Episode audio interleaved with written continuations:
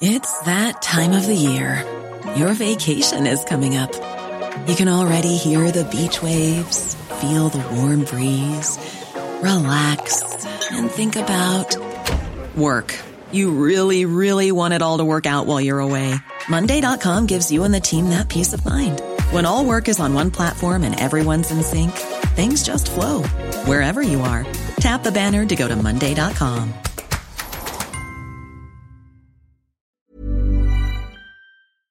Do you know a student getting ready to go to college? Or are you looking at going back to school yourself? The Woodward Hines Education Foundation and the Get to College program help more Mississippians get to and through college to get certificates and degrees that lead to meaningful employment. They offer free college planning advice, including hands on FAFSA completion assistance through in person or virtual appointments. Visit gettocollege.org to learn more.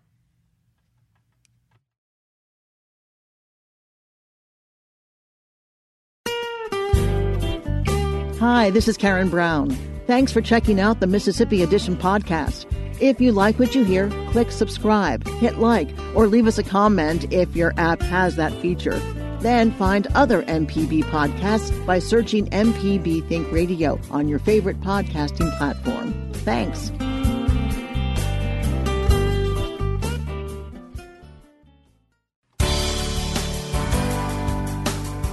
Good morning. It's 8:30 on Tuesday, January 14th. I'm Karen Brown and this is Mississippi Edition on MPB Think Radio. On today's show, Mississippi's 65th governor is inaugurated. We take a look at his agenda. And education is a top priority this legislative session. What do statewide advocacy groups think of the first changes made by new leadership? Then, a new concert event gives context to the songs of Simon and Garfunkel. Plus, we ran the best that we could possibly have run, you know, and uh, un- until they made it about impeachment. Part two of our conversation with former Attorney General Jim Hood. That's all coming up. This is Mississippi Edition on MPB Think Radio. Officials at the state capitol are preparing to inaugurate Mississippi's 65th governor. Tate Reeves, who has served as lieutenant governor for two terms, will officially be sworn in as governor today. Reeves recently talked about his priorities as the state's next governor. Well, we're going to focus on continuing to grow Mississippi's economy through uh, investments in workforce development and workforce training. Uh, we're going to continue to focus on improving educational outcomes uh, for our students. Uh, we're going to invest in teacher pay raises. Uh, we increased teacher pay by $1,500 per uh, year last year, and I've proposed a $4,300 additional increase in teacher pay and we look forward to uh, working with the legislature to uh, get those uh, proposals enacted. Well, the governor now is commenting on the prisons. That's you're going to inherit that. How are you going to deal with it? What do you? What will be your first steps? Well, we've worked very hard to uh, stay informed uh, over the last um, week or so of this uh, very challenging situation and very unfortunate situation uh, with the gang violence that is taking place in our prisons. Uh, but we want to ensure that we are informed, uh, that we're knowledgeable, so that on day one, uh, when we take over, uh, that we will be prepared to deal with it. Will you be looking at possibly more funding for salaries, for infrastructure? Well, we're certainly going to be continuing to look at opportunities uh, to invest um, Mississippi's uh, tax dollars in a responsible and, and uh, an appropriate way, and so that's what we're going to do. Roads and bridges. Well, obviously, we made significant progress, significant progress over the last um, 18 months or so, and we're going to continue to work to invest in, in Mississippi's infrastructure. And so, what is your message to Mississippians as the as you walk into this office? What do you want them to think about when they say Governor Tate Reeves? Well, Mississippi's economy is doing well. It's doing well because conservative policies work. We're going to continue to enact conservative public policy, and that's something I think we need to do. Senator Philip Moran served in the Senate during the eight years Reeves presided as lieutenant governor. He says he expects today's inaugural address to be about moving Mississippi forward. Well, I expect our governor-elect continue talking about moving Mississippi forward. I have no doubt that he's he's going to be tasked with with having to uh, handle the current crisis, the situation that the Department of, of uh, Corrections.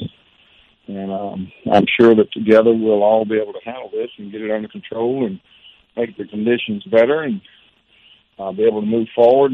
Also got to continue to improve our education and our teachers' pay, and take care of mental health. You know, those those are the three main topics I think that's going to be facing us this year, and, and I, I expect the governor to to cover all three of those bases.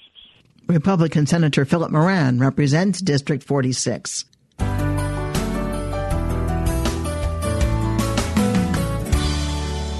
This is Mississippi Edition on MPB Think Radio. I'm Karen Brown. Education is a priority being vocalized by many members of the House and Senate this young legislative session. Lieutenant Governor Delbert Hosemann assigned Senate committee leadership last week, naming Republican Dennis DeBar Jr. chair and Democrat David Blount vice chair. Governor-elect Tate Reeves has also made his nominations for appointed positions, tapping former state senator Nancy Collins for the State Board of Education and Madison businessman Bill Billingsley for the Charter School Authorizer Board. School choice advocacy group Empower Mississippi is pleased with Reeves' nominations. In a statement, Empower founder Grant Callen calls Collins and Billingsley vocal advocates supporting education issues and commends Governor-elect Reeves for his selection of these fine individuals. Nancy Loome is the executive director of the Parents Campaign. We want them focused on things that will improve the quality of education that's provided to Mississippi children by providing them the resources that they need for stu- for uh, students and for teachers to be successful to meet the standards that we're asking them to meet. So those are things like um, increased funding for high quality pre-K. Um, getting closer to full funding of the Mississippi Adequate Education Program. Of course, the teacher pay raise that we we expect them to come forward with. So um, those are the, those are the things that we're looking for. You know, you, you said get closer to uh, funding MAEP. So fully funding is it off the table? Well, we know that right now we've legislators have built such a tremendous gap in recent years between the level of current the current level of funding and what full funding would be. And we do have these other priorities, um, like the teacher pay raise and putting additional funding into high quality pre K. So we understand that it will probably take a little time to move toward to get there to full funding, but certainly we expect that they will narrow that gap and get closer to it. Republican Lieutenant Governor Delbert Hosemann has appointed committee chairs. How do you feel about those two appointments? We are just delighted with those two appointments. They have both been good supporters of public schools, and the committee is also very strong. So we are so pleased that it really does look like um, this Lieutenant Governor Hosemann is serious about making strides toward getting where we need to be in support for public schools. So we're we're just delighted. Governor-elect Tate Reeves has appointed several people to boards. Nancy Collins has who's a former legislator has been appointed to the Mississippi Department of Education board. She is someone who has been vocal about her support of charter schools how do you think she'll work out on that board? we were very disappointed in that nomination. And and I'll say not only were we disappointed, we are hearing from many many people all across the state who are really very angry about that appointment. Um, as you know, Nancy Collins is a former senator, and she was unseated in a landslide, and her defeat was attributed to her hostility toward public education and her repeated efforts to dismantle the PERS retirement system. So we are hearing a lot from voters in northeast Mississippi who are really angry that they they feel like their votes have been overruled by Tate Reeves. So um, we were disappointed in that nomination. Um, it does require the consent of the Senate, and typically that those those hearings and votes take place later in the session. You know, there is precedent for um, having them deny to provide the consent for a nomination. If she is confirmed, we certainly hope that she'll do a better job in, in serving on the State Board of Education. Bill Billingsley has been appointed to the Charter School Authorizer Board. Response to that? You know, charter schools, our charter schools have really struggled, um, despite the fact that our statute is really a strong one. It requires quite a lot to, for a a proposal to be granted a charter in Mississippi. And I think that demonstrates how hard it is to do a good job of educating children well, particularly in a district where the public schools have historically struggled. So I think what that highlights is that it is really important that the charter board continue to maintain and adhere to the high standards that are set forth in the statute. So we hope that the charter board will continue to do that. We the last thing we need in Mississippi is more failing schools. Would the parents campaign support charter schools in any situation? No. You know, in Mississippi, we can we can barely afford the the public schools that we have now. The legislature has seen fit in recent years to consolidate some of our school districts because they said they were interested in reducing administrative overhead and wanted to save money. It absolutely makes no sense to just start opening new schools willy nilly across the state. Those schools should be focused in areas where the public schools have not gotten the job done, and they should be held to a very, very high standard. Charter schools really are not held to as high a standard in in some ways as public schools are. If a public school is failing for 2 years, if the district is failing for 2 years, they can be taken over by the state. A charter school can fail for 5 years before their charter is denied. Nancy Loome is the executive director of the Parents Campaign. Nancy, thank you very much for being with us. It's good to be with you, Karen. Coming up, a new concert event gives context to the songs of Simon and Garfunkel. This is Mississippi Edition on MPB Think Radio. Hi, I'm Ryder Taff, portfolio manager at New Perspectives, a fee only financial advisory and co host of Money Talks. Each week, we take your personal finance questions and tell you about a money topic we hope you find helpful. Money Talks can be heard Tuesdays at 9 a.m. on MPB Think Radio. Podcasts can be found on our website, money.mpbonline.org, or on your smart device's podcasting platform.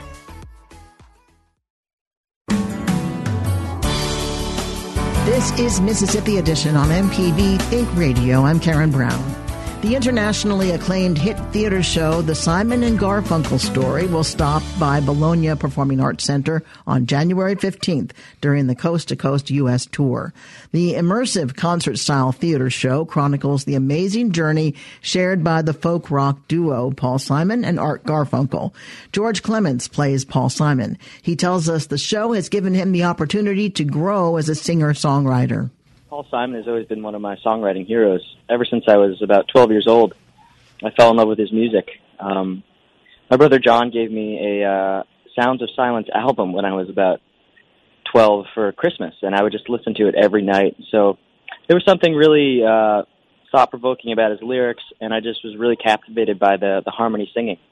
Are you a songwriter yourself?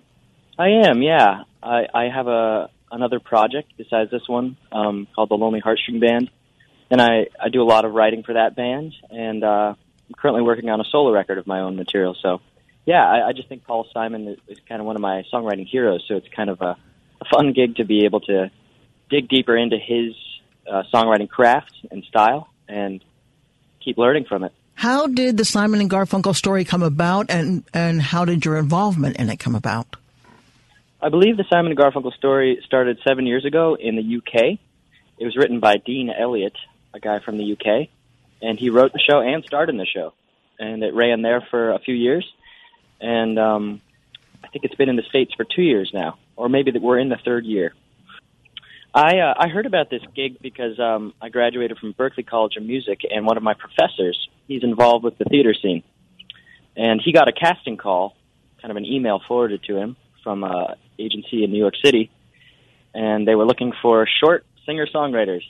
so, um, and you fit the bill. I fit the bill, so he forwarded me the email, and uh, I went down to New York this past summer, uh, took the audition and got the gig. So it seemed like a, a good fit for me. How did No, you train to sound like Paul Simon? I think naturally my voice is has similar tonal qualities to his, so I didn't have to work too hard to to uh, kind of change the way I sing. He has a very soft spoken style, and I really love that about his music. So, coming more from a like a bluegrass background, I think I had to learn how to control my breath a little bit more and and not push as much as much air through my pipes and kind of more adopt a a speaking style of singing, which he's he's kind of known for, and it's it's really um, I really just took close listening to the recordings and kind of trying to imitate and emulate that style and that approach. What time period is covered in the partnership between Simon and Garfunkel? The show chronicles their journey all the way from when they met and when they were kids. So, you know, starting from the very beginning, they were 17 years old and they wrote their first song. I should say Paul wrote his first song. And then it goes all the way through all of their albums and then ending with the concert at Central Park. So we kind of do the whole the whole gamut of their of their material. And their breakup? Yep, they're, they're, that we go through their breakup and then their kind of reunion at Central Park. This is described as a concert style theater show. Is the concert portion of it interspersed with scenes between the two of you? Yeah, so the show is mainly a concert. Uh, we play 30, 32 of their songs, and in between the songs, we'll kind of narrate um, what's happening at their life at the time. Uh, luckily, I don't have to act too much because that's not really my background, but it's more about telling the story and really setting the songs and giving audiences a closer, in-depth look at what was going on in their life and maybe what was the inspiration for some of their biggest hits. Do you pull anything directly from real concerts of Simon and Garfunkel? Yeah, I think, you know, Andrew, who plays Garfunkel, he and I have watched a lot of concert footage of the two um, try, and try to kind of capture their stage presence. So we try and bring that and portray that in a, in a lot of the songs. And, you know, near the end of the show, we do come out kind of dressed like they did in the uh, concert in Central Park, and that's a real special moment in the show. And uh, we definitely c- kind of recreate some of the some of the um, presentation from that show. The Simon and Garfunkel story will be at the Bologna Performing Arts Center at Delta State University in Cleveland this Wednesday. And George Clements plays Paul Simon. Welcome to Mississippi, George. Thank you so much. Coming up, part two of our conversation with former Attorney General Jim Hood. This is Mississippi Edition on MPB Think Radio. The votes have been cast, and Tate Reeves has been elected to govern the state of Mississippi for the next four years. Mississippi Public Broadcasting will be live at the Capitol building, providing complete coverage of the inauguration of our 65th governor. Don't miss the inauguration of Governor Tate Reeves, January 14th at 10 a.m., live on MPB Television, MPB Think Radio, and MPBOnline.org.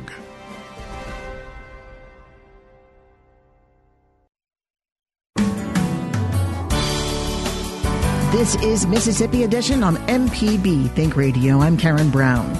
Jim Hood served as Mississippi's Attorney General for 16 years. After a hard fought campaign for governor in 2019, Hood is stepping away from state office. In part two of our conversation, Hood reflects on the gubernatorial campaign, the issues he's passionate about, and what lies ahead. There are some that said that if you couldn't beat the Republican for governor, that there's no one in the Democratic Party who can beat a Republican for governor. Do you agree with that? You know, I don't know the answer to it. I, I, I wouldn't have run if I didn't think that we would would have won. But um, you know, my area of the state uh, voted uh, is normally voted for me has changed, and I think a lot of it is um, just party politics. You know, they've made it into one party's bad and the other one's good, and that kind of thing. And and and instead of people voting on their pocketbook, what matters to them and what issues, uh, what the issues are in a campaign, I think. Uh, until we get, you know, with social media, there's so much disinformation out there. People hear what they want to hear, and they don't get, you know, uh, keep up with the news and the issues, and and they wait until the latter part of the campaign last week or two, and they look at what's happening on TV, and uh, and a lot of it's just misinformation. So uh, I think we will have to get through that, you know, as a country, uh, as a state, and and then at some point people will go back to voting on the issues and people that they think will do the best job rather than just some party allegiance. Are you proud of the campaign you ran? Yeah, we ran the best that we could possibly have run, you know, and uh, un- until they made it about impeachment, until the president came down to Tupelo and, and, and said a vote for me was a vote for impeachment, which had absolutely nothing to do with the governor's race nor the service of the governor. Uh, it was just political stuff, you know, and people bought it. And um, anyway, that's just one of those things that happen in politics, and uh, I've uh, I've moved on. You know, I, I didn't fret too much over it, but I look forward to to, to working uh, in the private sector and continuing to help on issues that I really enjoy. Well, before you move on, I want to go back in your career. Uh, you were the only Democrat in Mississippi's executive branch under two Republican governors, uh, Haley Barbour and Phil Bryant. Have you felt like a lone wolf all these years? You know, not really. I I get along with um, you know Lynn Fitch, Delbert Hosemann. I've gotten along with uh, governors and many of those other statewide uh, officials, um, and um, you know I've enjoyed uh, my service. I, have I've treated people like I would want to be treated, and most of the time they've reciprocated. Now sometimes you know when politics gets involved, uh, they'll do things that that you know normally they wouldn't to a friend. When you took office in 2004, did you have specific goals then? Yeah, you know, I, I ran on uh, continuing the record of what Mike Moore did because I was assistant AG for five years under Mike. I, then I ran for DA and became I was a DA for uh, two terms, eight years up in Oxford in that dish, that part of the state. And um, so I knew what the office did, what it was capable of doing, and I wanted to make sure we continued uh, fighting for kids, you know, fighting for the least among us, uh, protecting the state's coffers, going and collecting money that corporations or individuals had stolen from us. What is the what is the total that you collected over your tenure? It's over three billion uh, total. Now, two billion of that was BP, but still, that's a billion dollars. I mean, within a year, I had a hundred million dollars uh, plus settlements. I think it was 117 because we made them throw in a building downtown on WorldCom. I mean, a company that ripped everybody off we held accountable and we brought it back, you know, 117 million plus we made them pay the lawyers. So anyway, that was uh, one of the early successes I think that uh, we had with the office by holding uh, corporations accountable because some of these corporations have grown so large. Google, uh, Facebook, they're bigger than any of the oil companies ever were. They're more powerful because they have the information. They have political influence. I mean, these companies are bigger than a state. And so a citizen can't stand up to some of these tech companies or some of these large corporations. It takes a state, and in fact, it takes several states. Uh, and and so that's why we worked with other attorneys general uh, closely to you know bring to bear the power uh, of the states to to try to protect our consumers. What's next? Well, I've opened up my. Uh, I'm opening up my father's uh, law office. He he practiced there for 45 years. He passed away a few years ago, and uh, it's been sitting there idle. So um, I've moved my stuff in there. I'm going to set up camp in Houston, Mississippi, on the square, and uh, practice law. I hope to work with other attorneys general to continue our Google investigation and see if we can at some point deal with Google and Facebook.